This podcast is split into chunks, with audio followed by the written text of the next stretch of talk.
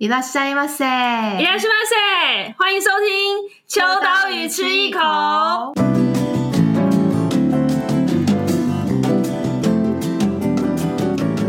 嗨，大家好，我是伊娃。嗨，我是 Joey 的同事。我们有今天代打了代班主持人银鱼，耶耶。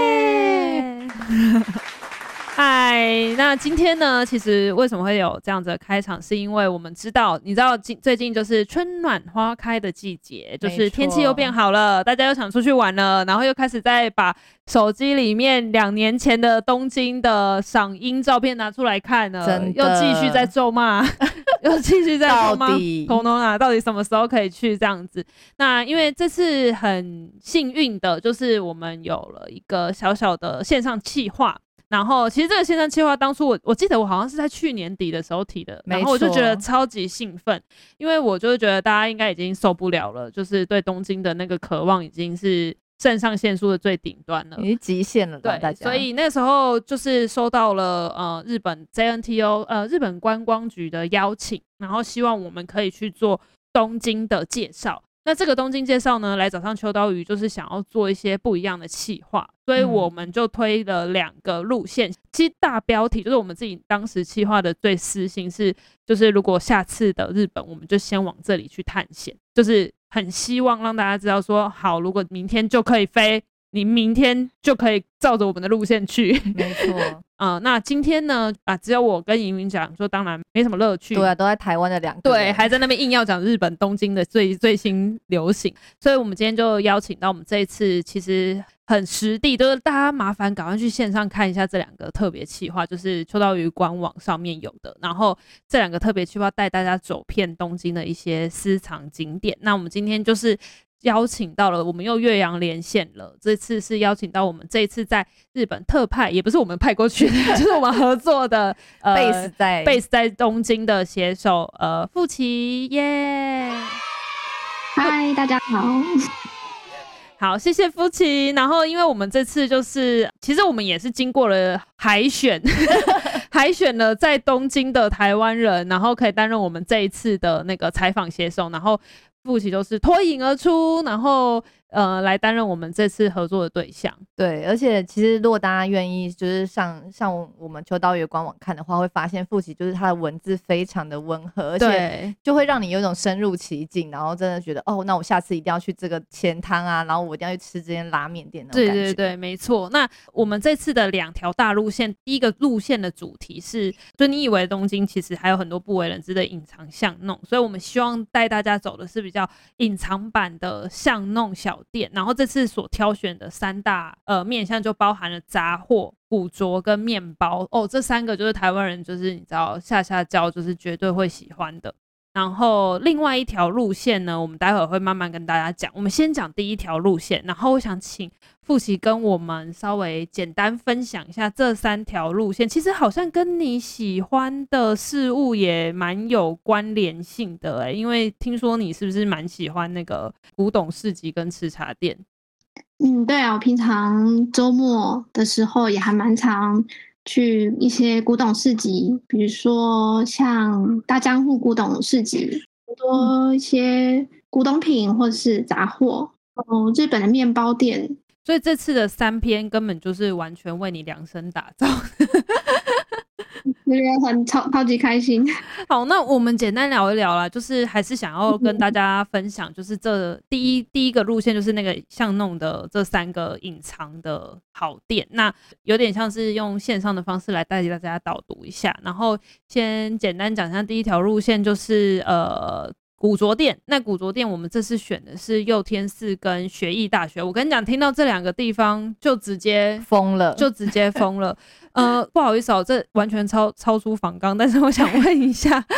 就是祐天寺跟学艺大学这个区域的氛围大概是怎么样？可以跟我们简单分享一下吗？有有些人应该已经熟到不行，但是有些人应该是还蛮很向往要去，就是但是现在目前没办法去，嗯。嗯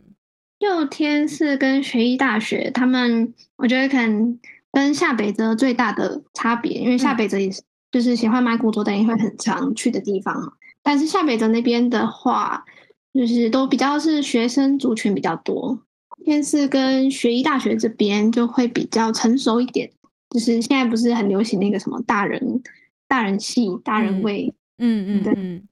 那我想问一下哦，这一次在祐天寺跟学业大学这条路线上面的古着，你自己有没有最喜欢的一家店？还是说你在里面有没有挖到什么宝？哎、欸，在采访之余有买了什么东西吗？嗯，我是对有一家就是叫安萨姆契的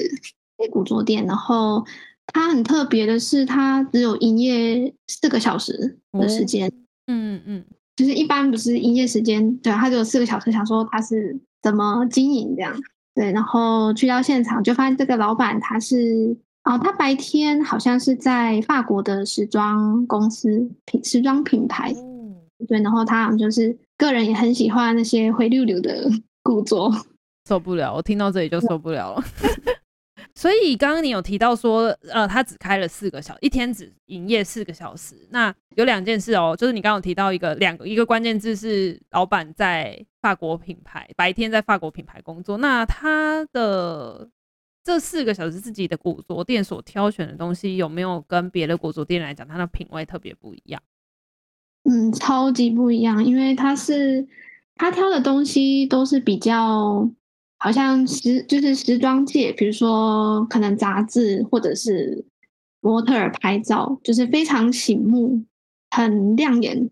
的一些颜色啊，或者是就比较会比较跳通一点的。因为如果大家有看到我们那个文章里面的话，就会发现，在文章的结尾有放一张就是外套皮外套，然后后面写个魂。就是那个灵魂的魂，嗯、那个其实就是哪一间店的，嗯、对，就觉得我我那时候看到的确是蛮冲击。第一是如果我的话，我可能会很难驾驭，但是我会很想要看到能够驾驭这件衣服的男性或女性，嗯、然后走在路上的感觉。所以这就是古着的魅力，也就是你根本就不知道这件衣服适合谁，可是他在古着店的时候就感觉可以遇到他的主人。嗯，和好像去逛古着店，你就会觉得我我好像可以去尝试不一样的人生风格的感觉。对，因为 因为你去时装，就是你去一般的店家，你就会呃，我习惯就是穿啊，比如说深色系，或者就是喜欢就是比较长版衣服，你就会一直往主攻那个地方。可是去二手店的时候，二古着店的时候，你就会想试试看，说，哎、欸，天哪，这个这个花色。我平常根本就不敢，可是你因为都已经进去了，你就想说，那那我试穿看看好了，嗯嗯嗯，就会变另外一个人。可是就是可能会有另外一个风格出现。对，嗯。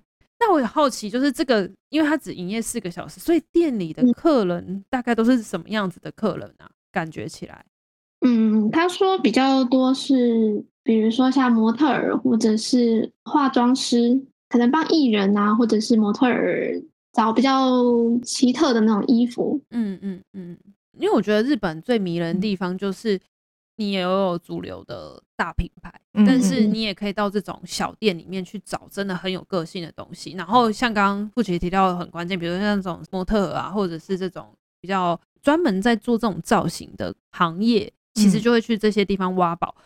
但是其实也就等于是一般人也可以透过这些店家的视角去挖掘到跟这些时装跟服装相关人业。人士、从业人士一样的单品，嗯嗯，就是你不会没有地方可以去找，嗯、所以为什么日本的呃穿搭都可以这么有风格，就是因为他们有很多这种店，嗯，嗯，你不会找不到特别的衣服，对啊，或许不小心还会遇到艺人之类的，欸，怎么那么好？好，下次先去赌。好，那第二个刚刚讲到的是古着，那。的确，富奇刚刚提到说，跟下北泽很不一样的地方，就是在幼天寺或者学艺大学里面有更多更成熟，其实已经算是更进阶，嗯嗯的古着店。那第二个路线就是那个生活杂货，那生活杂货也是台湾人很关注的，那包含连在台湾也是超多生活杂货的店家。那这一次所选的路线是奥涩谷，那奥涩谷其实。懂的人就知道，它其实跟我们一般所常去的涉谷又有一点点不太一样。因为那时候刚好那个三三个前夫那出戏，啊、对，没错，正在大红。然后其实那时候网络上就有很多在解析说，哦，这个这出戏戏里面有去哪里做拍摄？那其实蛮多地点都在奥色谷的。奥色谷就有一点点也是像是更进阶的生活品味。对，好，那我们就来问问富奇，这一次在奥色谷这个区域，也可以先跟大家简单讲讲一下，就是奥色谷这个地方的氛围跟。你知道台湾都只能就是远观，因为啊三个三个前夫里面就是大豆田的那那出戏里面就有拍到很多就是这个街道的氛围啊，还有这里生活的小巷弄跟甚至是去吃啊还是去买一些小东西的这个场景。但是以父亲你实际在这个区域感受的话，会觉得它是一个什么样子的地方？嗯，我觉得它是一个生活感，感觉还蛮重的。因为它虽然它也是在涩谷，就是涩谷在过去走几分钟就会到的地方。那就是一般，嗯，可能大家对涩谷的印象就是比较就是那个十字街头嘛，对，很多人。然后，但是像在这边的话，它的氛围就还蛮宁静的，就感觉就是比较在地人会去的感觉。嗯。那一样就是以这条路线的生活杂货要挑一家的话，你会选哪一家店？嗯，我会选有一间是在神山町，它叫 Archivando，它蛮特别，是就是其实它的外观非常简约，然后你它它是在一个小坡道的上面，而不是在那种主流的街街道上，嗯，所以很难逛到那边去嘛。就是如果你事先不知道这家店的话。哦，所以比较像是那种里路里面的，知道内行人才会走到的地方，这样。嗯嗯，对。然后它的里面的整个氛围，就是比如说它的装潢都比较可能暗色调一点，然后它的外观也是，就是没有那种很稀花的招牌，它的连那个招牌的字眼都非常小。那因为其实我们去日本啊，真的是超爱去这种生活杂货，就选选物店、选品店，然后台湾几乎一半以上的选品店的。灵感来源应该都深深受日本影响。那以这家店来讲的话，它的选品的特色跟就是因为其实选品真的哦，这这又可以再开一集了。但是就是选品其实真的很看老板的个性跟老板的品味。那如果以这家店来讲，它的选品有没有一些特色是你在其他地方可能很少看得到的？那又又有，有一些可能单品是你觉得最最喜欢或最惊艳的？嗯，其中有一本是。他嗯、呃，就是他卖的东西还蛮广的，就是从比如说盆栽，然后衣服、石器，然后到一些文房具，嗯，然后它其中有一本，它叫十年 memo，然后它就是，来就是一般行事历，然后它可能就是那一页分成十年十个格子，这样，所以你每一次你今年写的东西，然后就是你今年记录你的心情、你的日记，然后是你可以看到你去年。或几年前同一天你记录的东西，哇，这真的有点酷哎、欸哦！十年为一个单位，是不是？好想要买哟、喔！因为真的会有时候会想说，因为现在使用的都是那种一年一年，嗯、然后如果你真的想要知道说哦，去年什么发生什么事，你就还要拿出哪一本，嗯、但基本上是几乎不可能做这种事。嗯、但他这样的设计，等于是我今年在回顾，比方说今天是三月二十五号的时候，嗯、我就会看到。去年或前年的我这一天在做什么？这个就是那个纸、啊、本版的脸书，就是 一年前的今天。哦，这个真的哎、欸、很酷，而且它出了好像很多款颜色，对不对？对，你看着都很有质感，就很像你十年的人生故事的一本书，真的超厚，而且哦，你就写着啊，前面八年都的这一天都在偷懒 之类的。但你后来你有买这本吗？没有，因为你生怕自己没有办法每天写，对不对？我觉得应该会半途而废。好，但这家店因为呃，真的非常欢迎大家上秋刀鱼官网，到时候再把链接贴上来。就是呃，这个部分呢，其实就是可以看得到所有就是店家里面的挑选，跟刚刚富祺讲到那个街道的氛围感，其实这次我们特辑里面都有拍到一些哦，真的是直接就是现场带路。好，那刚刚讲到了都是穿啊，或者是实用性的。那第三个路线呢，就是台湾最近也是非常受关注的，就是面包。然后因为面包其实在日本根本就是拜托，就是每一条巷弄跟可能每一个区都有自己喜欢的，就是很很经典的面包店。那我们这次挑选的是代代木八幡跟代代木上原这个区域。那也是一样，请不奇跟我们简单介绍一下这个区域的特色。代代木八幡，嗯，代代木上原，它就是离下北泽，然后跟元素涩谷其实算蛮近的。其实它这边现在在日本就是还算蛮高级的地带，所以路上就还蛮多豪宅，然后但是巷子里也有一些饮食店或是选品店，然后也有一些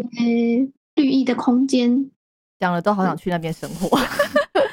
哎、欸，所以这里应该是这里的面包应该单价也比较贵吧？有有的比较贵哦。那那有没有哪一家面包店？因为我像日本的面包店真的是不得了，我觉得跟台湾不太一样。台湾都不能讲提花，但是台湾都很喜欢在表现的方式上面，可能就是啊很多种口感啊，或者是很多加很多东西呀、啊，要多实在。对对对对对，或者是很大、啊，或者是说呃就是变化很多，可是。你会看到日本的面包都是很扎实、很实际，然后不会说很哗众取宠。但是，哎、欸，我不是说台湾面包不好，我先说台湾面包也超好吃，对。但是我觉得这是不同的性质，就是日本的面包是更扎实，或者是更讲求食物的味道本身的味道之类的。那有没有哪一家店的面包最让你印象深刻呢？像是一个那个贝果贝果的专门店，嗯，然后。那 Bagel Works，然后它就是整家店都只有卖 bagel，嗯嗯嗯，呃，大概五十几种嘛，光是 bagel 的口味就可以做到五十几种，觉得真的蛮厉害的。而且它是不是在地下室啊？它在商店街的一个公寓的地下室。对，就一开始我们去的时候还找了一下，因为地下室就蛮不好找，然后它也没有一个就小小的招牌这样。然后那时候我们，啊，我跟摄影师就是他们是这间店是十一点开，然后我们大概十点半去，然后那时候就看到在去地下室的入口，就是啊，在那个楼梯等于一楼的楼梯有一个客人，也那时候也不晓得是客人，但就是看到有个人在那边等啊。后来我们在离开的时候，大概在二三十分钟过后的一出来，然后就发现那间店。那个一样的位置已经占了二三十组的客人，好厉害哦！因为刚刚讲到，就是光是 bagel 就可以有五十几种口味，这、嗯、我觉得在台湾是蛮难想象，因为也算是最近有一个小潮流了，就是我说，就大家对于吃 bagel 的习惯，嗯、或者是会买一些 bagel 回家放啊，然后自制一些什么果酱之类，但是就很难想象。怎么可以变化出这么多？然后甚至是让很多外地不不见得是当地的住民，可能还有其他地方的人，就是这么着迷。就你们那时候有试吃到哪几种 bagel 的口味吗？嗯，我们那时候买了呃买了好几个。它那时候呃它有分成三种口感，面团本身有分三种口感，然后有的有一有一种是比较松软一点的。然后还有一个是，就是比较我们平常印象这样 Q Q 的，对。然后还有一种是比较扎实，就真的那个咬劲很足，这样。有分这三种。那你自己有喜欢哪一种吗？就是自己吃了之后，嗯，那时候吃了有咬劲的那个，真的蛮特别的。然后它还有搭配一些比较日本在地的那种食材嘛，比如说栗子啊，或是焙茶这种。哇，天啊，超好吃的感觉，真的，可能是因为也接近晚餐时间。哎、欸，如果现在是宵夜的时候，就深夜的时候在听的，对啊。可是感觉吃 bagel 就很没有负担呢，对，就好像可以很悠闲的，然后自己一个人品尝这样子。而且，因为我觉得日本最厉害的地方就是这种隐藏小店都会排队，对，就是不是说不是说日本人爱不爱排队这件事情，而是。这么隐藏小店，但是生意却是超好，不管它的大小。对，不管它的大小，是你就是，而且不管它的位置多隐秘。我觉得在日本就是好东西，不管你哦，我真的最爱讲这个例子，就是好东西，不管你是开在山顶上，都会有人去。可是对于在台湾人来讲，你一定要开在比较大家好去接触到、好去走到的地方，才能生存下去。可是日本就是，即便你开在嗯比较隐秘或者是比较难抵达的地方，大家还愿意支持，是他知道这是好东西，或者是客人真的是会为了好品质而前往，不会觉得说啊，就是我我要去一个。可以拍照打卡，对，嗯嗯 嗯，就是好吃的东西最的东西好坏最重要了，就是本质是最重要的。嗯嗯嗯、所以父亲你就买了几款回家当早餐吗？自己又多多带了好几个回家，还是根本到到到不了隔天早餐，马上就就吃完了。好，那刚刚讲到的第一个企划呢，比较像是私藏景点的巷弄的隐藏版的店家介绍，然后三个面向嘛。那第二条路线呢，就是大家就是台湾这几这最近又更受到欢迎的一个部分，就是这个主题呢叫做复习日本的方式，在这里开启旅行的仪式感。所以呢，第二大主题呢，就是会用我那个时候设定啦，我那时候设定用了四个大方向去带领大家开启仪式感啊。仪式感这个词在被台湾有点用烂了，但是呢，我觉得这件事情真的非常符合这个主题，因为你只要一做了这个动作，或一去到这个店家，OK。欢迎光临日本，就是完全直接就已经抵达日本。我们呃用了四，也是一样用了四个四个路线，一个是日本的，就东京的黑胶跟咖啡，然后吃茶店，我们特地把咖啡跟吃茶店分开，嗯嗯嗯，然后最后一个是呃钱汤。好，那我们一样这几条路线，简单的来跟大家分享一下。黑胶我们选择的就是刚刚一直不断不断提到的一个地方叫下北泽。那我们选的黑胶音乐宝库就是下北泽跟涩谷。涩谷大家应该就不用说了吧？喜欢日本的人应该就知道是整个日本流行文化的最前线。那下北泽就是比较次文化的发源地。如果大家还不熟悉的话，请去看秋刀鱼的下北泽特辑。嗯、这次选择下北泽，其实下北泽就是音乐的，其实蛮音乐的发源地之一。然后涩谷当然更不用说，就是整个流行文化的开端。那不晓得就是复习自己在东京的时候，应该还蛮常去这两个地方的吧？嗯，涩谷还蛮常去的。嗯，那这次选择在下北泽的时候，你有没有觉得哪些店是让你可能用不一样的角度认识下北泽，或者是说你觉得就是这个地方完全大开你的眼界？有没有哪一家店是你最推荐的？嗯，觉得像下北泽的话，比如说这个 C 呃一个黑胶咖啡 bar，City Country City，这个好像之前。鲍鱼是不是有采访过？对对对，我们就在多年之前的下北泽特辑有介绍过，但就觉得事隔多年，好像很值得再跟大家介绍一次。嗯，对，这这边的空间感真的蛮棒的，就是他们应该说我们这次介绍黑胶唱片是比较以黑胶结合一个什么东西，就是比较软一点的那种风格介绍给大家，让可能对黑胶唱片有兴趣，但是还没有那么。了解的人也可以很好的入手，然后像这家店呢、它就是比较是以餐厅为主，就是除了在那边吃东西、吃意大利面以外，然后你可以在那边挑片，然后你还可以现场释放。我是第一次去，然后就觉得蛮酷的。嗯，而且因为它是就是日本的音乐人真我部会议经手的一家店，然后它其实它的位置是我印象中它是不是？窗户外面其实蛮可以看得到，就是下北泽街道的风景。然后因为它的玻璃就是剔透感，所以其实光线是会照进来。对，你就可以看到天气的变化什么。嗯，每次去应该都会有不一样的感受。嗯，因为其实。说真的啊，就是日本黑胶真的是很迷人，因为其实甚至连台湾很多黑胶迷在收藏黑胶的时候，其实都会从日本进，嗯嗯、就会从日本买。嗯、那又尤其是日本的二手黑胶，就是状况都蛮好的，所以在对于爱好音乐的人，其实他都可以去找到很合适自己的黑胶唱片。然后我刚刚讲状况很好，是真的，就是宛如新的，但是它是。可能已经是绝版，或者是说它是有很有历史年份的，但是你可以找到音质很好的黑胶，嗯，因为毕竟黑胶就是会随着时间有一些小污渍啊，或者影响它的音质等等的。嗯、但就是在这这次真的介绍蛮多，然后因为我自己本身是不听黑胶，嗯、但是之前也有机会去逛过一次，就觉得哦，里面真的有很多，不管是它本身的餐饮，还是它本身的设计，或者是你光是看它的。外面的外壳，其实你就真的可以学到蛮多东西的。嗯，而且因为其实日本的咖啡厅，或者像刚刚提到，就富奇也有提到说，这次的黑胶其实都会想要黑胶搭配一个别的什么，比如说像刚刚提到这家是黑胶配比较是咖啡店，就是有餐点，然后其他的话还有一些类似像是选品嘛，可能比较像是也是某一种杂货感的配置，对不对？可能跟音乐相关吗？比如说乐乐器。这种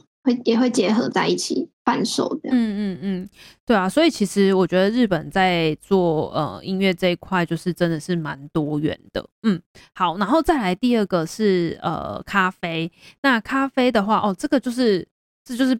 定番啦，就是一定要选这个这个地点。我们选的是藏前跟青城白河，那有超多在介绍。青城白河的相关的咖啡店，已经就是很多台湾也有很多相关的书。那这次就是带大家再游历一下，就是东京下町的这两个区域。那馥琪也是可以跟我们帮我们选一下你最推荐的其中一家吗？嗯，藏田跟青城白河这家，呃，这篇文章的话，像是在青城白河，呃，Arise Coffee Roasters。蓝色的小屋，然后它在有点沙沙汤的那种位置，然后他的那个老板，就是那天我们去采访的时候，他还特地换上就是写台湾的那个字样的那个 T 恤，好感人哦，人超级好。然后他那边店就是整间就是小小的，然后椅子都是各种各样，就很像是杂货这样拼凑在一起。然后咖啡罐的话，就是也很随性的就这样摆在那个柜台上面。然后他也没有菜单，你就是去的时候你就问他啊，他会问你说今天想要喝什么，或是你比较想要怎么样的味道，就是完全都是用跟老板交流的方式，然后去点咖啡这样。而且其实我觉得在。日本在东京喝咖啡就是最大的享受，就是你可以感受整个氛围里面的音乐，然后老板的个性、老板的穿着，然后手冲咖啡的时候的那个悠闲跟他的精神。所以，好，这个就是青城百合，一定是大家下次如果去东京喝咖啡的话，一定要选的地方。然后，其实。嗯、因为这几年台湾就是非常非常流行手冲咖啡，然后精品咖啡这些品味，其实很多都是从日本受到日本影响。然后这次呃，我们挑选的几家店也都是非常具代表性，所以大家可以在网络上可以再看看我们其他推荐的店家，然后都搭配着就是好吃的甜点或者是周边的风景。好，那既然都说到好吃的东西，我们接下来这一个就会是吃茶店。然后呢，因为吃茶店其实台湾这一两年也有开一些很吃茶店风格的店家，书籍也超多，嗯，书籍也超多。那吃茶店其实是比较像是老东京感，就是比较老派的传统感的咖啡店，可是又是就以日本为出发的这样子的一个氛围。那馥琪可以帮我们挑选最呃想介绍的一家吗？这个吃茶店我们是选择了神田跟神保町还有池袋这个路线。像在呃神田这边的这这家咖啡专门店 S，就是他是两个老爷爷在经营，他们是一对兄弟档。他们就说从父母创业，就是开了这个咖啡厅以后，然后他们就从二十几岁就开始一家人一起工作，然后一直到现在他们经营了好像五十几个年头，就是那个那间店里的氛围。就还蛮特别，就是一进去是就是会看到有些熟客在里面，然后但大家又都很安静，就是很安静的做自己的事，然后可能偶尔跟老板就是聊个一两句话这样。嗯嗯嗯嗯，而且你刚馥琪聊到这间店的时候，就让我立刻想到京都的六幺社。对，没错没错，那种家族的，嗯、然后跟客人之间很紧密的关系，嗯、和。他的餐点，我因为那时候我我比较注意到是他的餐点非常特别，不仅可以稍微描述一下他们那个吐司吗？哦，他们这个就算是这家店必点嘛，他的那个海苔吐司哦，受不了了，应该是其他地方也吃不到，就一开始会可能有点难想象嘛，就是咸咸的东西，然后它夹在抹奶油的吐司里面，然后它还会淋一点酱油。算是咸版口味的那种三明治，就很淳朴的味道，但真的蛮好吃的，很像那种什么旺旺仙贝，好像讲好像太 仙贝里面，嗯，咸咸的，对对对，但是又其实是嗯饼甜食感的食材，嗯嗯嗯，而且因为乍看会还以为是什么巧克力抹巧克力这样什么，但是完全不是。对，他们说一开始是从那个海苔便当，他们说。就是日本人可能吃饭，他们有时候会配的海苔，然后他们就想说，那就把那个材料就拿来放在吐司试试看，就会意外好像就还蛮受到客人的好评哦。原来是有这样子的变化性，就 是有一个历史感。而且我觉得其实吃茶店真的就是要去感受那个老板跟客人之间的氛围，嗯、就是你不会日文，你也可以去感受，你就坐在里面，你就可以感受到这里这个街区这个这个街道上面，大家为了这家店就是持续的。经营着生活的感觉，嗯，嗯，嗯，好，那最后一个就是钱汤，可是我们这个钱汤不是走钱汤，是钱汤 plus 拉面，因为呢，真正到地的日本人的仪式感，应该就是泡完钱汤去吃个拉面这样子。那不晓得馥琪，你觉得最推荐的是哪一个？我们这个是选了中野跟高原寺这条路。嗯，中野跟高原高原寺，我觉得高原寺的小山汤。还蛮特别的，就是它的那个，嗯，怎么讲？它的空间运用吧，就它虽然是甜汤，但是它有时候也会举办一些，就是它的那个公休日的时候，它可能会举办一日的活动，然后可能是音乐会啊，或者是像之前有办那个一日的台湾活动，没错，那就是我们办的。然后呃，就是比如说吃完就还蛮怎么讲？那边还蛮嗯在地的感觉嘛，你就是吃看完前汤以后，然后就去附近的拉面店补充一下热量。嗯，哎、欸，所以这次选的拉面店是哪一家？就是在呃高原市的拉面店，是那个火之鸟自家制面，火之鸟七十三。嗯，对，然后它是比较偏辣味的吗？它是味味增。味增酱，然后就会加上那个有烤焦的那个糖心子，哇，真的受不了，真的受不了。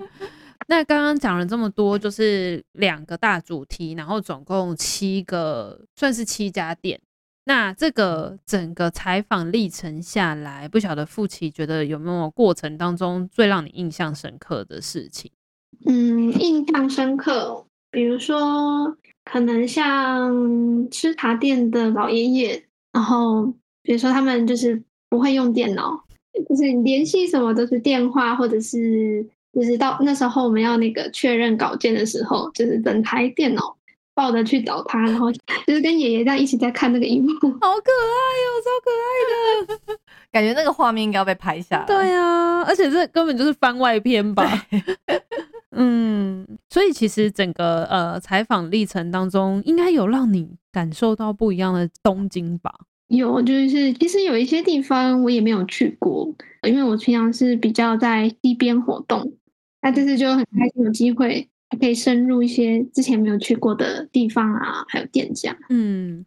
咦，或许已经在东京三年半了嘛，对不对？对，三年半，嗯，刚好。我们也已经三年没去东京了，快了，快了，快了。那可不可以请馥琪稍微最后跟我们分享一下东京的现况吗？好，就是让我们羡慕一下。例如说，中目黑的樱花开了吗？开了，开了。对，现在刚好是樱花季，已经开始在蠢蠢欲动。嗯。那我蛮好奇，因为之前疫情就是有限制，大家不能去赏花。那现在大家就是日本人已经可以就是轻松的去看了吗？嗯，目前是因为他三月的时候，三月初就是东京有蔓延防止的那个规定，比如说像一些店家他们会规定到就是你只能营业到九点，然后比如说酒类提供到八点，就是有一些这样的防止措施。但是他在这个这个礼拜吧就取消了，所以嗯，目前还不知道四月就是三三月底四月会不会有什么新的变动这样。嗯，那目前东京有没有一些新的店，或者是有一些活动你有去参加，或者是有一些现况可以跟我们分享吗？就是在疫情这两年多来，其实东京还是蛮多新的景点在建设这样。然后，可是不过，对，就是在日台湾人，可能大家就比较，因为也两年多没有回家，然后我们就就发现到说，哎，这两年可能是因为是日本人，他们没有办法去到台湾，所以就是这段期间有一些打着台湾名号的那种美食店啊，或者是料理店，然后在在日本就是可以看到越来越多这样的店出现。这种感觉就是很很相反的，就是日本一直想东京一直想着来台湾，然后台湾一直想着去去日本，所以我也跟富琪分享一下，因为你应该也蛮久一段时间没回来了嘛，对不对？嗯，对。嗯、台湾现在哈超爱吃拉面啊，或者是 就是 相反的啦，就是台湾也变得超，就是很多那种比如说拉面店或者是寿司店或者是这种日式料理店越来越多。那当然以往以前就很多，但是现在越来越多新的形态。我觉得应该就像你讲的，就是东京也越来越多，就是跟台湾有关的餐厅，或者是跟台湾有关的店家，嗯，有种蓄势待发的感觉。嗯、没错，大家就是互互相思念，然后